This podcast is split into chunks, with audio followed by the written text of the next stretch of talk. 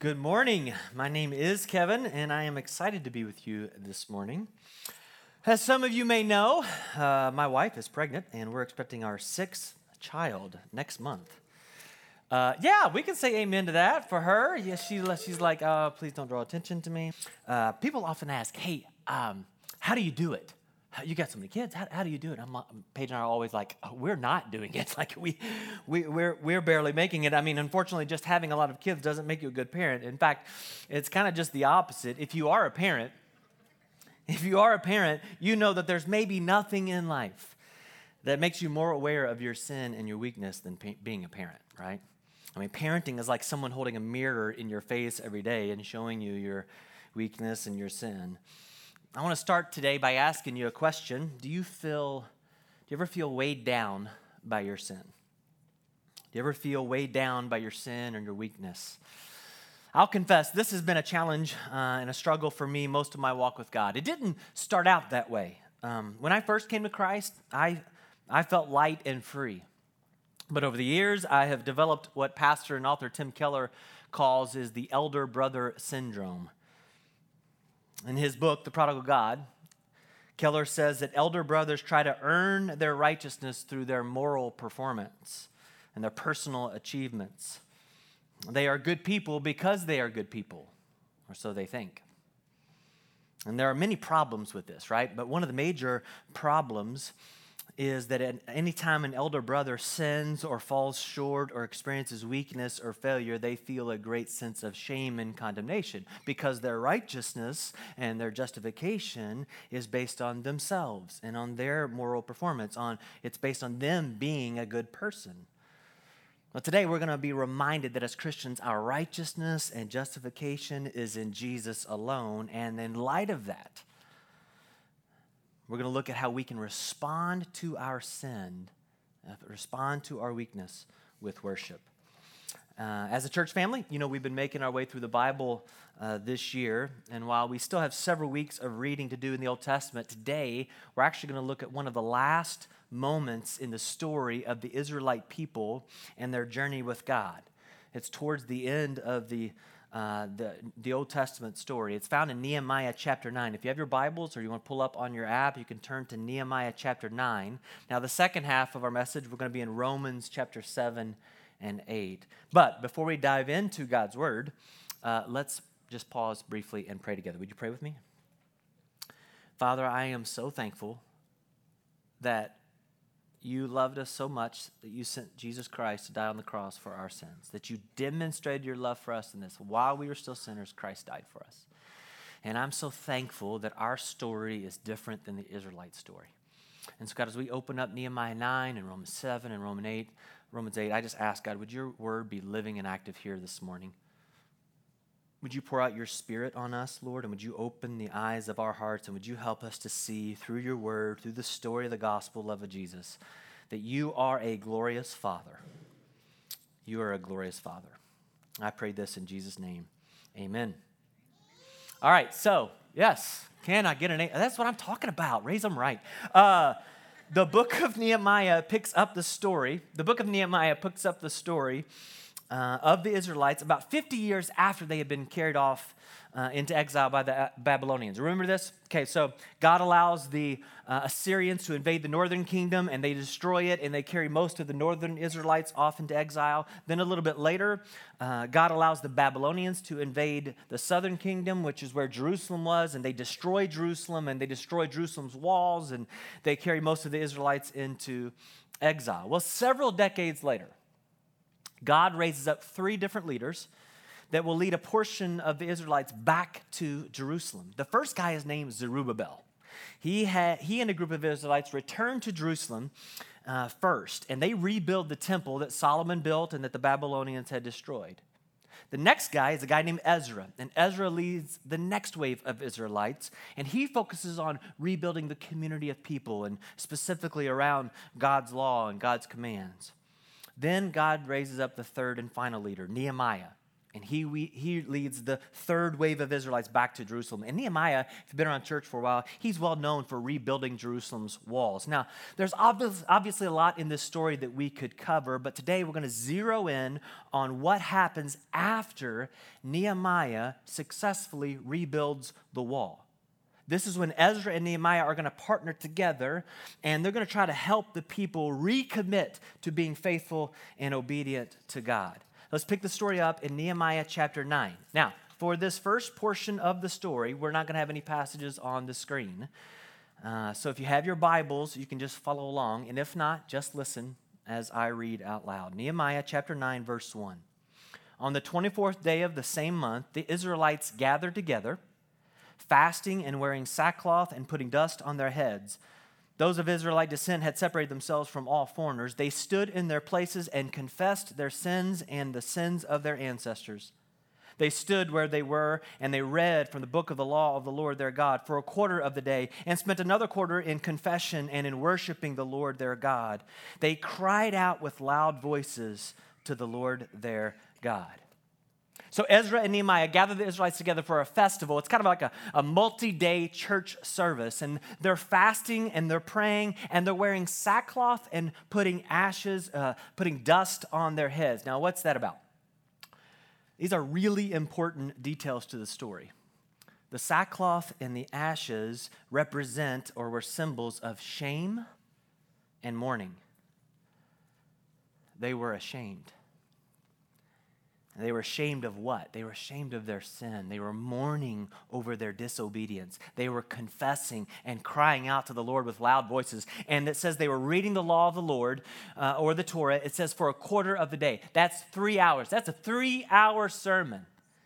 Then it says they were confessing their sin and worshiping for another three hours. This is a six-hour church service. Can I get an amen? Who wants to go till dinner time? Come on. You're all like, oh, no, please don't, Kevin. But this is not a pretty scene.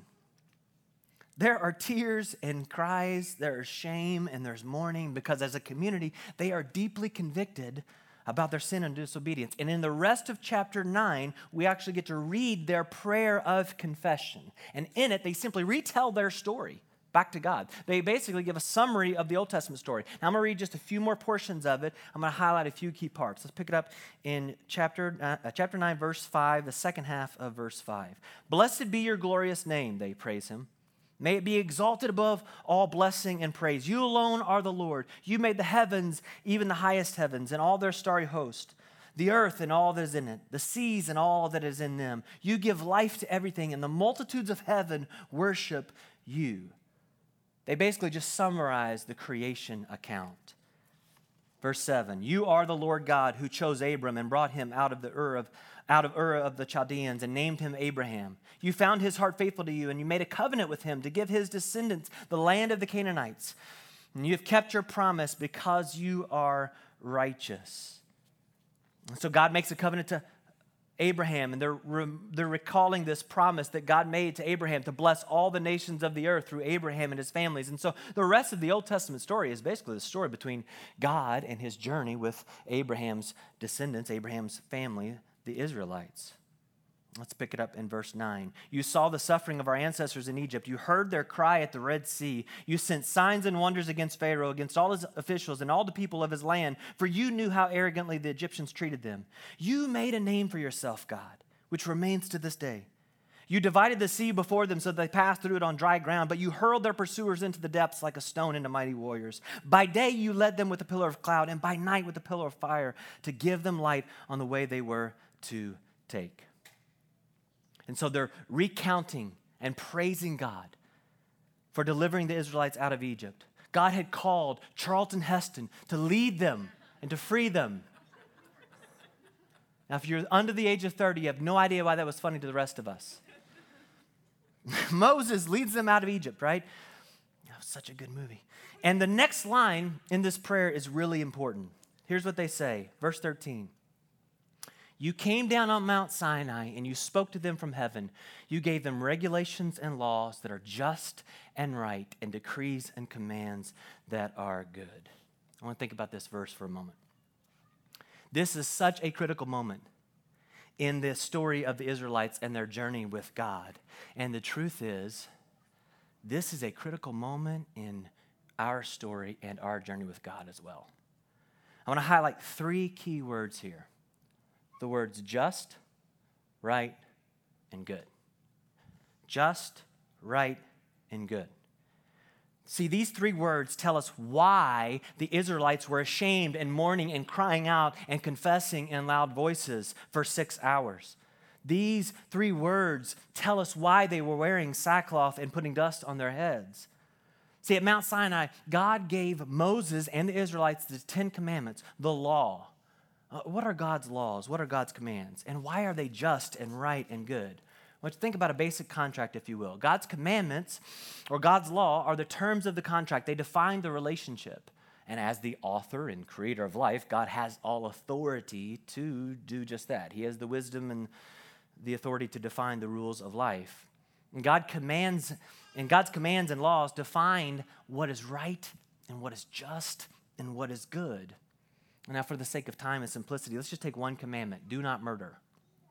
Think about this. This one command has been, for the most part, throughout human history, universally accepted as right and just and good. There is something in us that knows murder is not right and it's not good. It's unjust. And so God gave the Israelites these commands and laws to show them how to be right and good, what was just. And the commands, if you will, were their path or their guidelines or their instructions, their map to follow if they wanted to be righteous and good, just as God was righteous and good. But they did not follow the map very well. They didn't follow the instructions. Let's go back to the prayer, verse sixteen. But they, our ancestors, became arrogant and stiff-necked, and they did not obey your commands. They're saying, listen, we acknowledge, we recognize, we see, and we understand that our ancestors were rebellious and, and they were disobedient. And we agree they were arrogant and, and stiff-necked.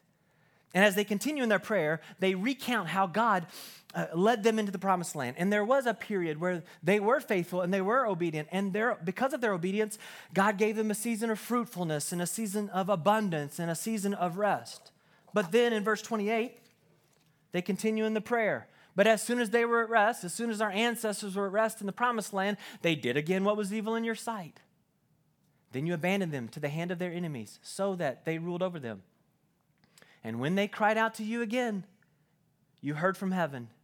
And in your compassion, you delivered them. I love this phrase, time after time. You see this pattern, kind of? Of the Old Testament, of the story of the Israelites and their relationship with God. God, you have been righteous and good. You are gracious and compassionate. You're a merciful God, but we have been unrighteous and we are evil. God, you did all of this good for us, but we have rebelled against you, and yet time after time you kept delivering us and helping us. And so as they recount their history and their relationship with God, they come to one conclusion, verse thirty-seven, we are in great distress. And it's at this point where they want to do something different. They want to be different. They want a different story for themselves, and they want to follow God's law, and they want to obey God's commands. And so what do they do? Well, if you keep reading, in chapter ten, they recommit themselves to God. They say, we're going to be faithful to you. They renew their vows and their covenants. Ezra and Nehemiah's goal was, uh, was to renew their faithfulness to God. They're going to they recommit to being righteous and good, and they're so confident. And they're so hopeful that they're going to carry it out that they, if you read in chapter ten, they give a list of all the ways they're going to obey God. They say, God, we're going to obey you this way. We're going to obey you this way. We're going to obey you this way. We're going to obey you this way. And as a reader, you're led to think, well, maybe this is it. Maybe this group of Israelites is going to do what all generations, time after time before them, have failed to do. Maybe they're going to be good and righteous and follow God's decrees and his laws and his commands. But guess what happens? Spoiler alert. Sometime later, Nehemiah tours the city, and once again, he sees that they are being disobedient to God's laws and commands, and once again, they fail to be faithful to God, that despite their best intentions, they fail to be righteous and good. And the book of Nehemiah ends with Nehemiah angry and lashing out at the people, and he basically tells God, well, I tried my best. That's how it ends. It's basically how the Old Testament ends. There are two things I want us to see about the Israelite story in the Old Testament and, and these Israelites here in Nehemiah. First is this: in spite of their best intentions to be and do good, to follow God's law, they ultimately sinned and could not carry it out. And you're probably thinking, yes, Kevin, that's kind of obvious, so you kind of belabored the point. But that's exactly the point. That's God's point in the Old Testament. He belabors it over and over and over again. That generation after generation, time after time, God was making it clear that they were just unable to follow his commands and live up to his law. And the second thing I want us to see about the Old Testament story, about the Israelites here in Nehemiah, is that their story is our story. Their problem is our problem. It's called the human condition. We want to obey God's law. We want to be good. But the bad news is we just can't carry it out. And this very issue is at the heart of the Bible. It's at the heart of Christianity. It's at the heart of the gospel of Jesus. That's why you gotta grasp this. In Romans chapter seven, the Apostle Paul says this. He says, "For I know that it good, that good itself does not dwell in me, that is, in my sinful nature." I love this line. Paul says, "For I have the desire to do what is good, but I cannot carry it out." Now, I don't know about you, but that's a pretty good summary of my life and my relationship with the Lord. My guess is you probably agree. Just like the Israelites, just like Paul, we have the desire to do what is good. We have the best of intentions, but we can't seem to carry it out. We want to be patient, but we end up being impatient. We want to be kind, but we end up being rude. We don't want to get angry, but we get angry. We want to be gentle, but we end up being harsh. We want to have an unselfish attitude. We want to put others first, but we end up being selfish. Putting ourselves first. Well, why, why can't, what's our problem? What's wrong? Paul says we have a sinful nature. It's coming from the inside. He goes on in Romans chapter seven, verse twenty-one. He says, "So I find this law at work. Although I want to be, do, do good, evil is right there with me."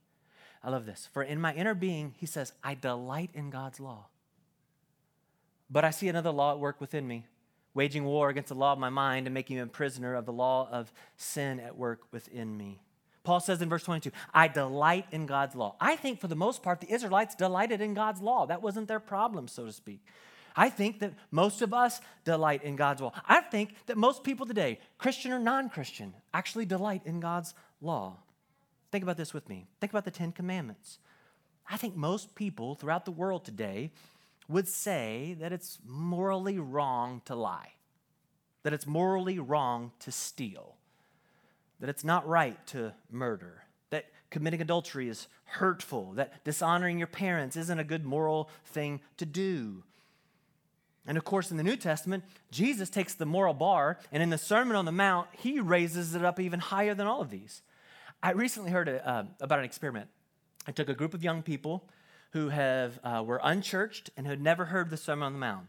on the Mount. And so they had them read the Sermon on the Mount. And this is for the first time that they had ever read it or been exposed to it. And overwhelmingly, their response was basically the same. They were angry and called it silly. Here's what they said: "Don't get angry. Don't have a lustful thought. Don't worry. Don't judge. Love your enemies." Who in the world can live like this, they said. See, those of us who've been in church for so long, we hear those messages. I think we can some kind, sometimes become numb to how impossible those standards are. I heard a pastor recently say that a sober and fresh reading of Jesus' Sermon on the Mount should leave the reader begging God for mercy, because the reader knows, if read accurately, you know there's no way in and of your strength you could possibly live out those standards. And so you're left with one conclusion: I am a wretched sinner. But that's exactly how Paul felt. Romans chapter seven, verse twenty-four, Paul looked at his sin and he said this: "What a wretched man I am. What a wretched man I am. Who will rescue me from this body that is subject to death?" Do you ever feel that way? I do. And this is what the Israelites felt over and over and over again. They would see their sin, they would see how wretched they were, and they would cry out to God, "Rescue us, save us, have mercy on us." And it was a cry of fear, a cry of uncertainty. This is a good verse that summarizes not only the Israelites' in Nehemiah, but it really summarizes the whole Israelite story, the whole Old Testament. This is the question that hangs over the entire Old Testament. Who will rescue us from sin and death? Who? And the, and the bad news is the Old Testament ends with no one answering that question. The question goes unanswered. But this is where our story takes such a different turn. This is where our story is radically different from their story. Paul goes on and he gives the answer. We have the answer. Romans seven twenty-five, thanks be to God who delivers us through Jesus Christ our Lord. We have a deliverer. We have one who's rescued us. His name is Jesus. And then Paul does something here in Romans that I'm not sure that many of us are very good at doing on a regular basis. I know I'm not. Paul sees his sin and he acknowledges that he's a wretched man, but then he allows his wretchedness to lead him to worship. Paul's reflex response is to go from sin to thanksgiving. Wouldn't it be great if we could do that? I mean, on a daily, weekly basis, that the moment you see and realize, or the moment you experience your sin or the consequences of your sin throughout your day, that the very next breath, that the very next thought that comes to your mind, that the very next words out of your mouth are, thanks be to God. The Israelites saw their sin and they were filled with shame. Paul sees his sin and he worships Jesus. How in the world does Paul do that? How does he get there? The answer, I think the secret is in Romans chapter eight, verse one. Therefore, there is now no condemnation for those who are in Christ Jesus. Because through Christ Jesus, the law of the Spirit who gives life has set you free from the law of sin and death. See, this is the difference. We are no longer condemned. Those who are in Christ Jesus, those who put their faith and trust in Christ are no longer condemned. What's condemnation? One biblical commentator defines it this way. Condemnation includes both the idea of rendering a verdict of guilt and the punishment that follows. So on one hand, condemnation is when you stand before the judge and he declares or pronounces you as guilty of breaking the law. And condemnation is also the punishment that comes with or that bring that your guilt brings with it. Now, what were the Israelites guilty of? Think back to Mount Sinai, Nehemiah nine thirteen. Let's look at it again. See, they were guilty not just breaking the law or disobeying God's commands. They were guilty of not being just and right and good. That was their problem. And that's your nice problem too. Romans two thirteen says, it is those who obey the law who will be declared righteous. It is those who obey the law who will be declared righteous. The laws and commands of God are a path to being righteous and good. And the New Testament tells us that we will all stand before the judgment seat of God, and we will be judged as to whether or not we kept God's law, whether or not we were right and good. And each of us will receive from God a verdict, either guilty or innocent. And here is the bad news. Just like the Israelites, we're all guilty. And at this point, you're thinking, I think I could have found something more life-giving to do than come to church on this morning. You're like, man, where this? Kevin, that's bad news. I know, but here's the good news.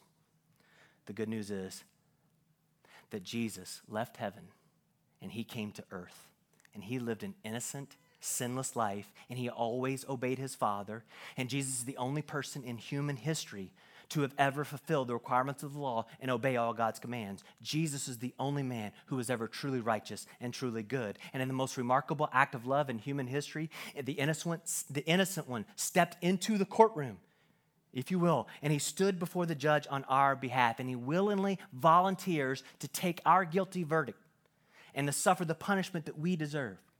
And so what do we do now? What do we do now? I want you to imagine you're sitting in the back of a courtroom. You see some people in the courtroom, and you see the judge on the bench, and all of a sudden, your name is called. And you stand up, and you start making your way to the bench, and you know you're about ready to be judged as to whether or not you've been righteous and good. In that moment, you know what you're feeling? You're feeling what the Israelites were feeling in Nehemiah nine. You're in great distress because you know you have acted wickedly and evil. You know that there is nothing. You are a wretched person. There's nothing. There's no way you've kept that law and obeyed that command. But then, as you're waking, making your way up to the bench, you see a man enter the courtroom. And it's Jesus.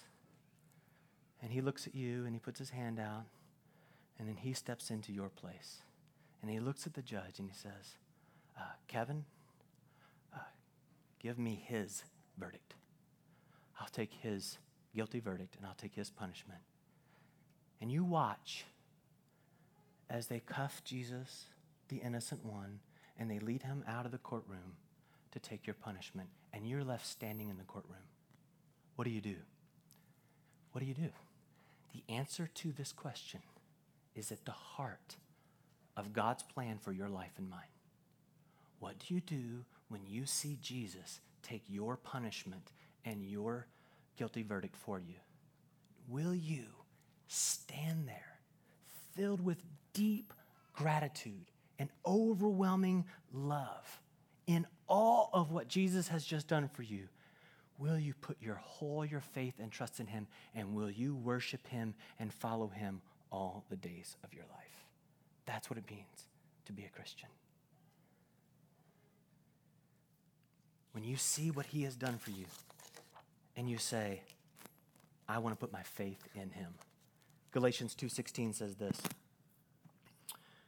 We know that a person is not justified by the works of the law, by obeying the law, by obeying the commands, but by faith in Jesus Christ. So we too have put our faith in Christ Jesus, that we may be justified by faith in Christ and not by works of the law. How are we justified? By faith, not by works of the law. Because those are the, because by the works of the law, no one will be justified. No one. No one is declared righteous according to the law, except for Jesus.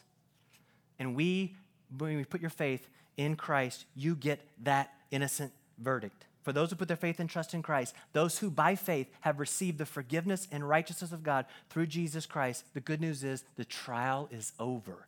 The trial is over. The courtroom is closed. You are free to leave. You are good. Pastor and author Tim Keller says that for those of us who have not grasped this reality, every single day we end up putting ourselves back in the courtroom. And every day we put ourselves back on trial. As spouses, as parents, in the workplace, as friends, in our relationship with God. Everything we do every day is either providing evidence for the prosecution or evidence for the defense. And if we're honest, it's a pretty miserable, hopeless way to live. But if you're a Christ follower, you're not on trial anymore. The trial is over and you're free. And the gospel takes it a step further. You're not just free from condemnation. You've been adopted by the judge himself as a son and daughter. And so now God is your father. The judge is your father. And so now you stand there, and in Romans eight fifteen, we're told that the spirit you received does not make you slaves so that you live in fear again. Rather, the spirit you received brought about your adoption to sonship. And by him we cry, Abba, Father. That's our cry. That's our cry. Our cry is Abba, Father. The Israelites cried out in fear, have mercy on us. We repent. We cry out because of Jesus, Abba, Father. And I, I love this phrase, this phrase here, so that you live in fear again. I like how the E S V translates this. Look at this. For you did not receive the spirit of slavery to fall back into fear. I like that. Fall back into fear. Fear of what? It's fear of condemnation. It's fear of being guilty and being punished. But First John tells us that perfect love drives out all fear. We have no reason. For those who are in Christ, you have no reason of being afraid of being punished by God. You don't have to be afraid anymore. To fall back into fear is to fall back into this previous way of relating to God before you were forgiven and declared righteous in God's sight. And as Christ followers, we want to keep the law and obey the commandments of God. But we have something the, the Old Testament Israelites didn't have. We have the Spirit of Jesus. We have new hearts. We have the Word of God. We have the Church of God. And what does it mean to have a new heart? It means to have a new motivation. Our motivation now is not to try to gain God's acceptance and to gain righteousness. No, because we're accepted by God, because we've been given forgiveness and righteousness, we obey out of love and gratitude. Think about it like this. It's like the first time when you fall in love with your spouse. You fall in love with someone, and you your love for them is so clear, it's so evident, it's so real, it's right on the forefront of your mind, it just consumes your life, it's the biggest thing in your life. You're just, you're just in love with this person. And you basically say to them, your wish is my command. Your wish is my command. Now, this is not the thirty years later, your wish is my command in sarcasm. No, no, this is the your wish is my command out of sincerity, out of love, out of thankfulness for this loving relationship. You say, Your wish is my command. I will obey your commands, God. I want to obey your commands because of what you've done for me as an expression of my gratitude, as a, out of thanksgiving and love for seeing what Jesus did for you in the courtroom. You go, oh goodness, what? How can I obey you? How can I offer my life to you? I want to do it through, through loving obedience, through following you, through serving you, through worshiping you. Keller says, do you realize that only in the gospel of Jesus Christ that you get the verdict before the performance? No other religion or philosophy in life does that. Only in Christianity does the verdict lead to the performance. And the verdict is this, that Jesus earned righteousness through his perfect moral performance, and Jesus is the only one who achieved righteousness, and he's the only one who's ever been truly good. And as Christians, the good news is that our faith is not in our performance. Our faith is not in our faithfulness. Our faith is in his goodness, in his faithfulness, and in his performance, not ours. And that's why we worship him, and that's why we give thanks. And because of what Jesus has done for us, we try our best to obey his commands as an expression of gratitude and out of love. But when we do sin, like Paul, we can actually respond with worship.